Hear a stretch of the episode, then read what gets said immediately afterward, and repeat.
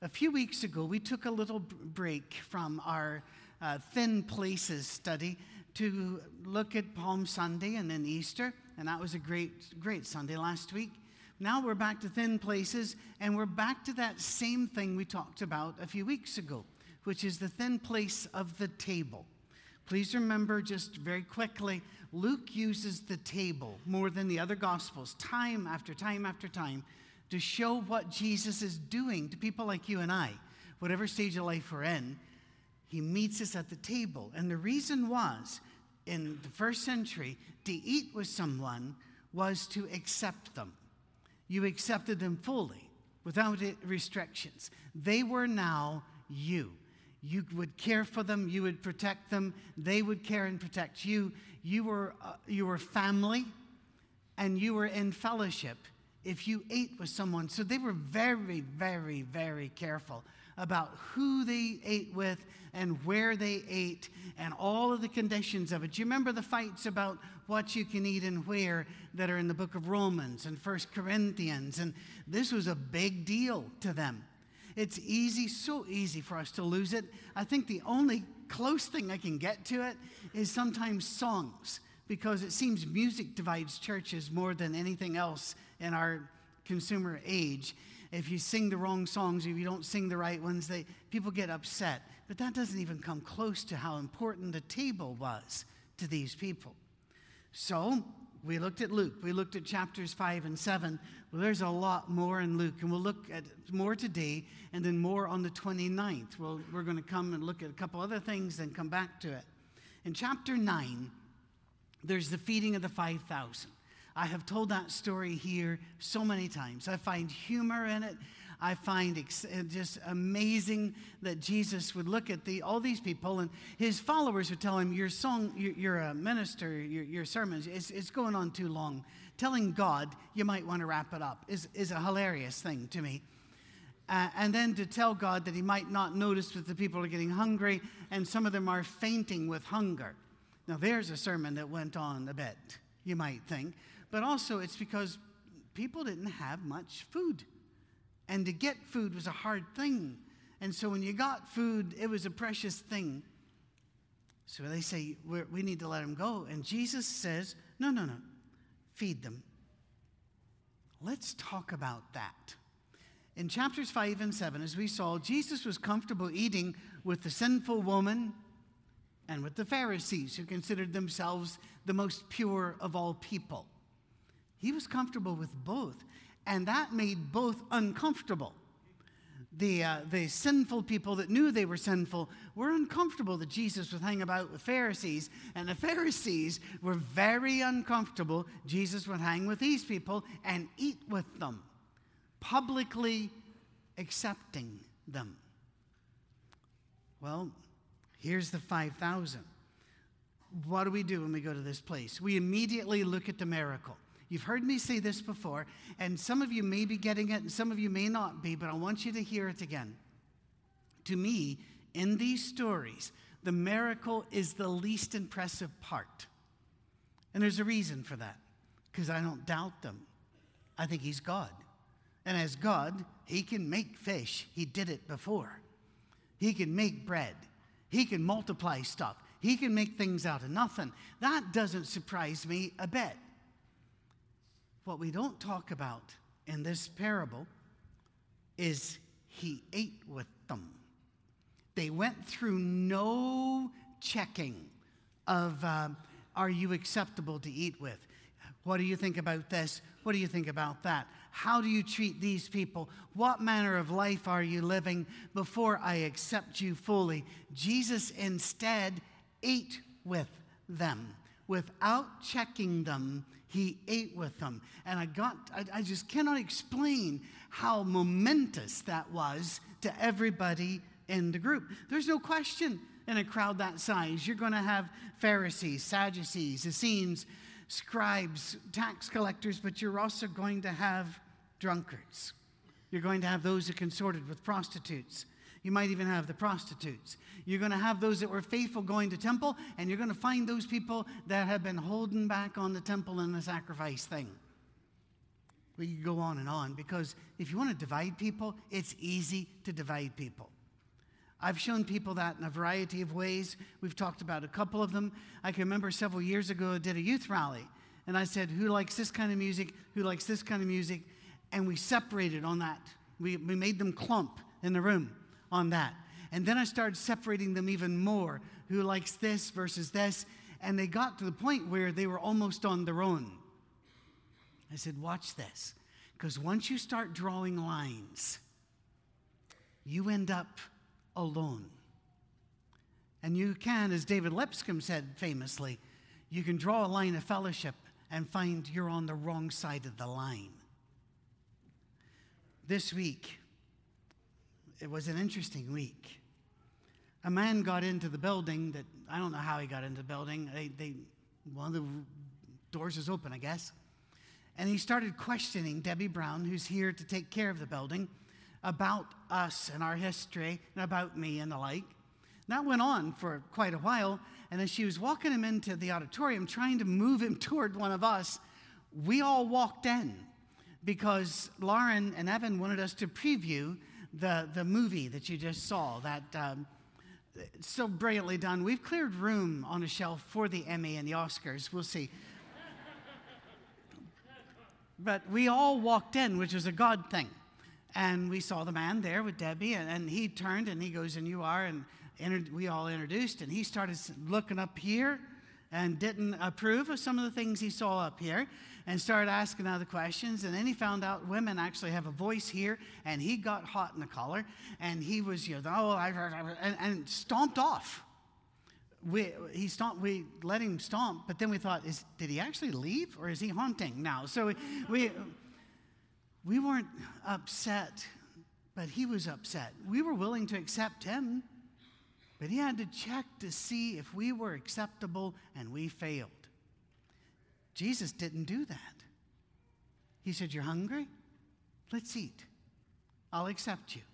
We are one. That's the amazing thing. I guarantee you, as they ate, they clumped because people clump. People with small children tend to clump over here. People who are retired are over here. People who like this hobby, we tend to clump, but Jesus didn't clump. His first instinct was if they're hungry, let's feed them. The closest instinct, I, uh, closest I can get to this is to have the instinct of looking at someone else and saying, if they believe that Jesus Christ is the Son of God, they are our family and we are united with them. And as soon as you say this, there are going to be people like our visitor who I wish no ill to at all. In fact, I'd love it if he's here, here today and could see the love at work. They're going to find some people that are going to go, but I, yeah, I know unity is a good thing, but anytime we talk about unity, if you start thinking of reasons why it cannot or should not happen, your instincts are not the same as Jesus Christ. Because he said, let's eat. He didn't clump, he just ate. And there's no way to explain other than to say this was a thudding event. It would have made hearts and minds spin as Jesus moved about, making sure everybody ate, and he ate with all of them. For unity is a thin place where we meet with God because we accepted each other. Acceptance is a thin place. All anybody wants is really is to be seen, to be important enough to be seen, to be loved, and to be told they're okay, that they're safe. And Jesus immediately did so rather than running you through an informal catechism or an informal inquisition, he just said, Let's eat.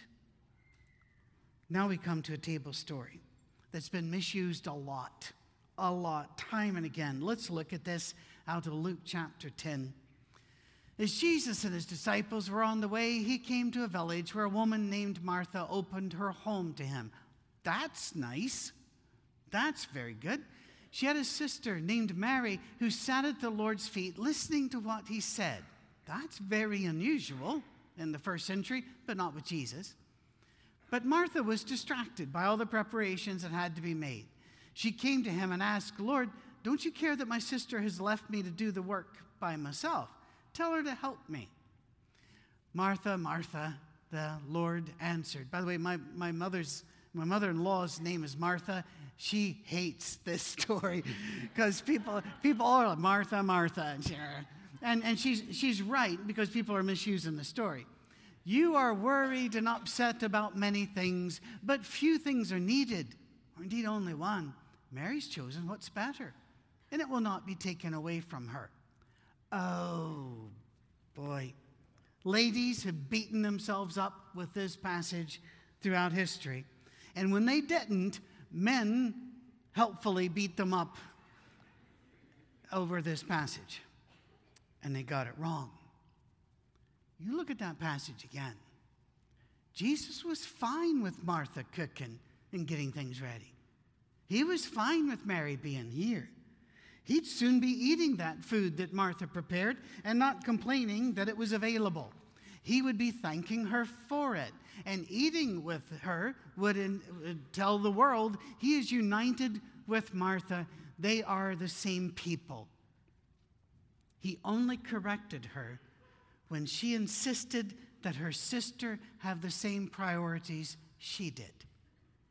Before then, it was fine to be separate. But when one insisted that you've got to be me and you've got to think like me, that's when he corrected them. Let Martha be Martha. Let Mary be Mary. I can remember early in our marriage, my, I found out that my father was asked about that girl that Patrick married, that Cami, because they hadn't met her. You know, what's she like? And dad's response was, when you go for lunch there, you may just get a sandwich, but it will be perfect. And it will be on a proper plate, and there will be a proper napkin, and you will sit at a table to eat it. That's correct. I, I, when I think of being married, I've, I've gotten several benefits. One, I no longer eat brownies over a sink. No. I am provided a knife and fork for reasons that still escape me, but it is important that they be there. Uh, I have a dust ruffle on the bed in case we need to ruffle dust. We are completely equipped. Uh, we have things in our, and they, they are perfect, and I am blessed because of it. That's who she is. It, I'm not that. But I don't ask her to be me, and she doesn't ask me to be her because that's the lesson here. We can eat together even though we are very different. By the way, at the graveside of Lazarus, it would be Martha who comes to Jesus first and then goes back to get Mary to tell her she needs to be there. Old habits die hard. We always want other people to think like us and be like us. If we're honest, we would admit that we think God wants other people to think like we think. We, we think He wants us to be, He wants them to be us. He can be brutal when others don't get us. I had a, a um, great worship leader out in Colorado, uh, Matt Elliott. I'm, I can say his name because Matt doesn't mind me talking about this. Matt is uh, an extrovert all the way on the other end of the scale, way over there. Well, we had done the first Christmas Eve service this church had ever done. They'd not done that before. Long story short, they didn't know they were allowed to. And we had just done it, and we had brought in some elements of worship which they had not had. So, preparing the ground for this had been months. Practicing this for had been months. And then we had a couple of things go wildly off right before we started. They don't need to know the backstory here but it all came together. It went lovely. And as people were done, I was sitting on the edge of the stage, which is a bit higher than this one, and I was done. Everybody was gone now. And I was just kind of leaning forward, going, I wasn't sure I could get off the stage by Christmas. I was just done. He was bouncing. I it was like a ferret on his third cup of espresso. and he was just talk, talk, talk, talk, talk, talk, talk, talk. And he was buzzing around, just talk, talk and, and I, uh, evidently expecting a response, which he had no right to expect a response at this point. He then started talking about, let's all, I'm so, I'm so jazzed by this, let's all go to Waffle House. That's a phrase that's never come out of my mouth. and then he started talking about, not that Waffle House, we're gonna go to the good Waffle House. And I, I had to stop him at this, at this. And I said, I want you to go and enjoy the waffle, but if you try to make me go, I will shoot you. I will miss Christmas. You will miss Christmas. It will be tragic. We had offices with a connecting door. Mm. I bought, I, I went to a gun range and bought a sign and put it on his side that said, Caution, live fire past this point. It didn't work.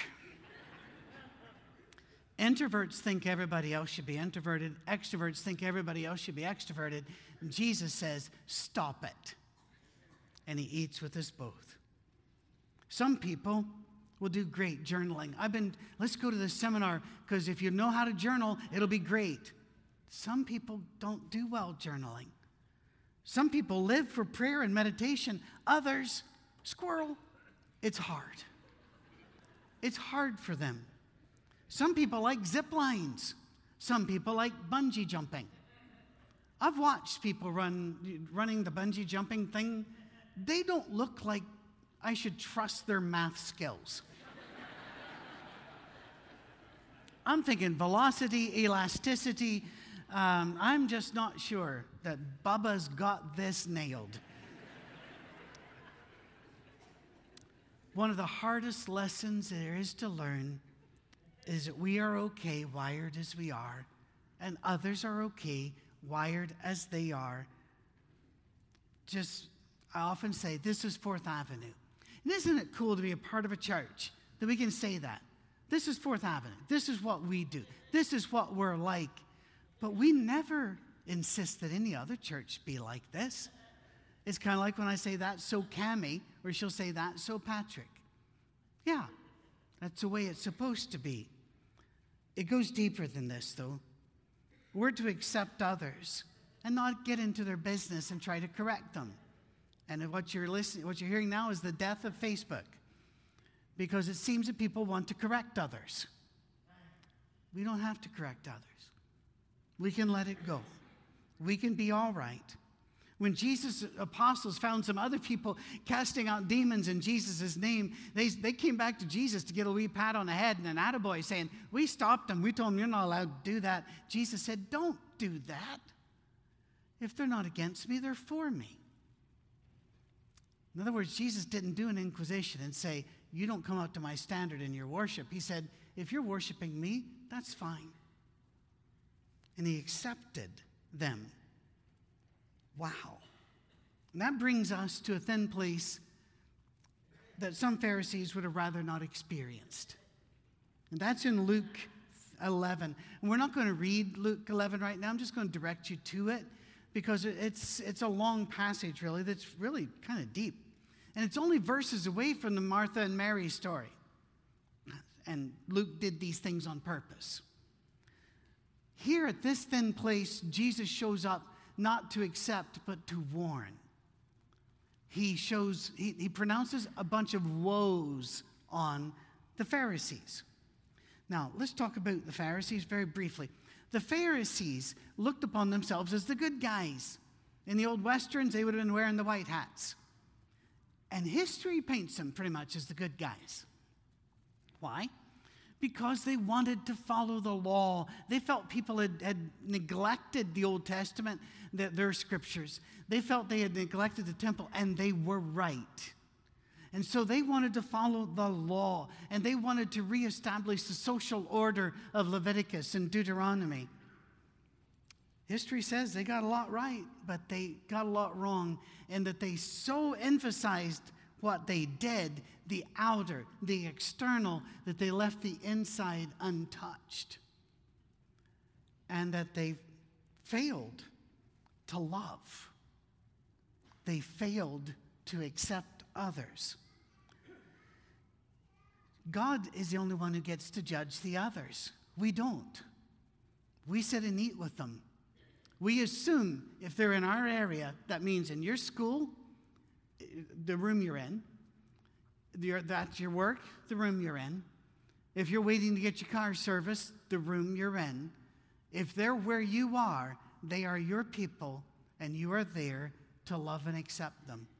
You have been placed in that place, not for you, as the song said, not as on the stage person, but rather as you're there to bring them to Jesus and accept them as you have been accepted. Romans 15, 7. Accept others as you were accepted. You might say, but, but they got these deep flaws. Really? Got a mirror? So do you. And by the way, I'm not going to point them out. I'm just going to, you're going to have to look at yourself. I will accept you as you have to accept me as a very broken person. I will never forget. I've not, I've not always been the cheery, kind, sweet, loving individual that you see in front of you. There have been times that I have said things that perhaps were not judicious and um, kind. And one of those was I was visiting a church once, and a lady literally came up to me, looking around, make, almost making a show of that, sidling up to me, and then kind of looking up at me. She goes, So glad you're here. And I went, Okay, thanks. She goes, We have a lot of problem, looks again, with gossip in this church. I'm sorry, but that's a hanging curveball. I got to swing. I leaned back and I said, Other than you, who should I watch out for? oh, that did not go over well.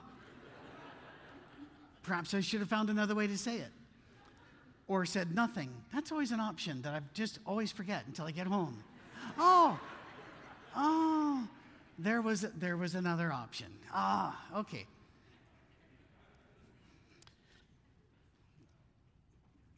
Friends, why do we think we can gossip about others, slander others, attack others, judge others, and that God will love us because we worshiped right on a Sunday morning.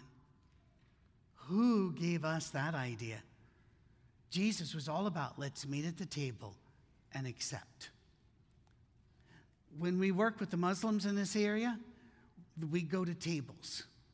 That's one of the first things because among them it's the same. If you eat with us, we can no longer judge you. We have to now accept you. And so, whenever we work with faith and culture, uh, which is the name of uh, the group in Nashville that works with this, it's, it's generally around a table. Whenever we went to the mosque to visit them at their worship, that they prepared a, ma- a meal for us. We ate the meal as well.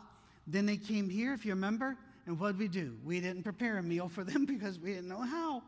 It, they, they have rules. So we went to Mellow Mushroom where they could have some things made their way, and we stayed and stayed and stayed. And wasn't that a beautiful day? We do this a lot. We don't always bring it up here because scripture shows us we don't, we're not in the judging business. We're not in the dividing business. In, in chapter 11 of Luke, verses 39 through 41, he pronounces woes on them because he said, You should be cleaning the inside of your own dish rather than complaining about how dirty the outside of somebody else's dish is. He tells them in verse 42 of chapter 11 that externals are fine and should be continued. So, no Gnosticism here. You should continue to be righteous outside, but internals cannot be neglected. Then he says, we, we miss this. We don't quite get the point of this. You are like walking on unmarked graves. What in the world does that mean? To a Jew, to walk on a grave made you unclean, and therefore you were not able to lead another or worship another until you went through cleansing. But what if you walked on a grave that wasn't marked and you didn't know? Technically, you're unclean. And he says, You're walking around on unmarked graves and trying to clean up other people. He's saying, You're unclean and trying to clean another. There's something about a rag. If your rag is dirty, it doesn't work well to clean up something. And he's saying, Your rag is dirty, your life is dirty. So don't try to clean another one. And he doesn't do this to them to insult them, he does this to them so that they will quit pointing out other people's dirty rags. It can be hard to watch all of these woes, but we need to. He goes back again, verse 11, verse 46. He says, You're making rules for others which are just a burden on them. I love in, in Acts chapter 15 when the elders meet together and their first instinct is, let's not make this harder than it has to be. Wow. What if all of our government, what if all of our leaders in business said the same thing? We try to enforce our desires, our likes, our wishes, and we make laws that protect us when we're afraid rather than looking out for the other, rather than loving the other. We also have to do this, I'm a little hesitant to do this, but same chapter, verses 47 through 51, he says, You've got to quit making, I'm going to use my own word here, demigods out of your ancestors. Where you look at your ancestors and go, Look at our people, we're from them, we are wonderful because we're from them. He tells them, You've got to admit that your ancestors also killed prophets. Your ancestors also did many terrible things. This is not to be dis- to denigrate them, rather, this is to be honest about them. We live in a time where people are demanding that statues be pulled down. And you might have one feeling or another about it. I've heard had people say you're trying to erase history. I, I can understand your point. Can I talk to you from a, a different perspective? In Scotland or in England, if you've ever been there as well, let's say you go to the, um, the largest city in Scotland is Glasgow. It's not the capital, but it's by far the largest. You go to George Square, which is the center of the government and power in Glasgow. It's a very impressive place. You will see plinths, that's a column, way up high, and somebody's up there. They were so important, they, they, they got a, had a statue made to them. And almost nobody knows who they are. And if you told them the name now, people would go, okay. And there's one who's on a horse that didn't put him up high enough and all my life, and it still continues, almost every day somebody manages to put an orange construction cone on his head. Government hates that. They've been fighting it since I can remember, and they'll even put guards out there. I think God might be doing it because they're getting past the guards. It's hilarious. Look it up on you know go, Google George Square Glasgow guy with the cone on his head. It shows up. Maybe we shouldn't be making statues for people. Maybe we should put up monuments to good things that happened grace, treaties, uniting. Maybe we should do that rather than putting up statues to people. Just a thought.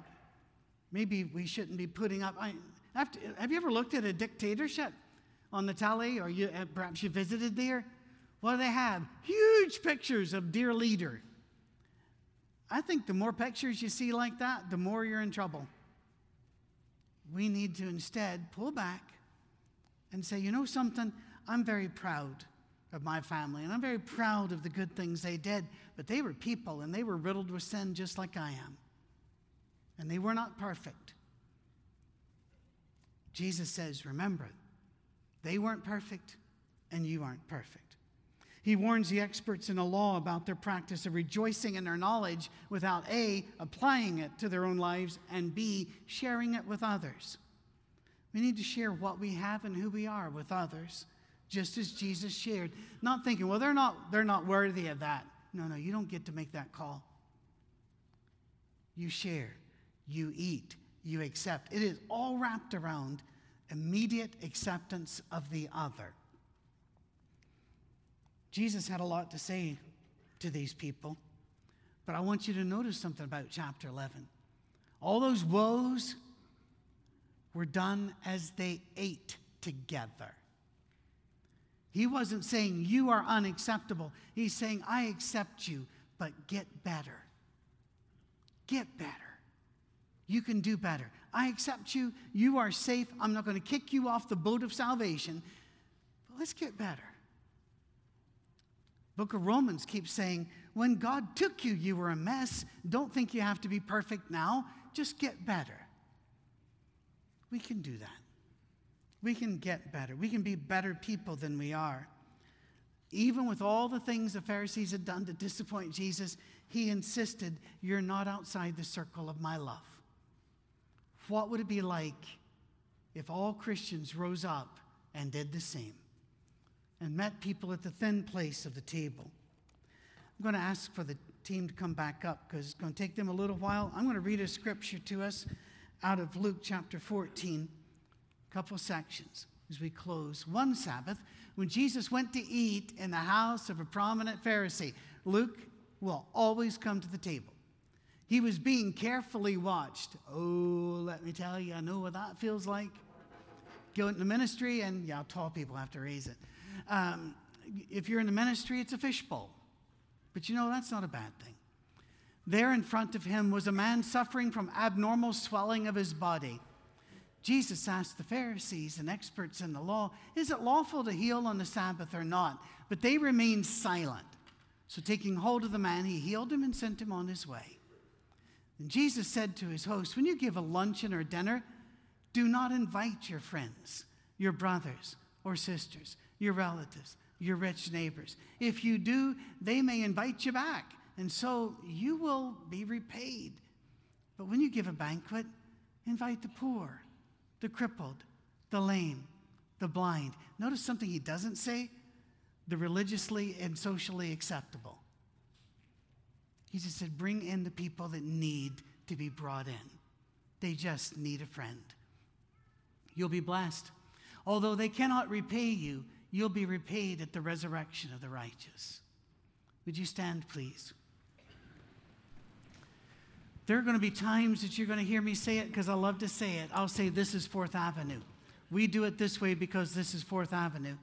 But I do not want you to assume the inverse that I am saying those that are not like Fourth Avenue are not acceptable, because I have no desire to say that. Let us be the place, the people, that we accept the others, even if they do not accept us. That if they throw a rock at us, we will not throw a rock at them. If we feed them and they seem to be ungrateful, we will merely shrug and feed them again because our reward is on the other side of the river, not this side. And we know it. Let this be the place, the thin place of love. Amen, church?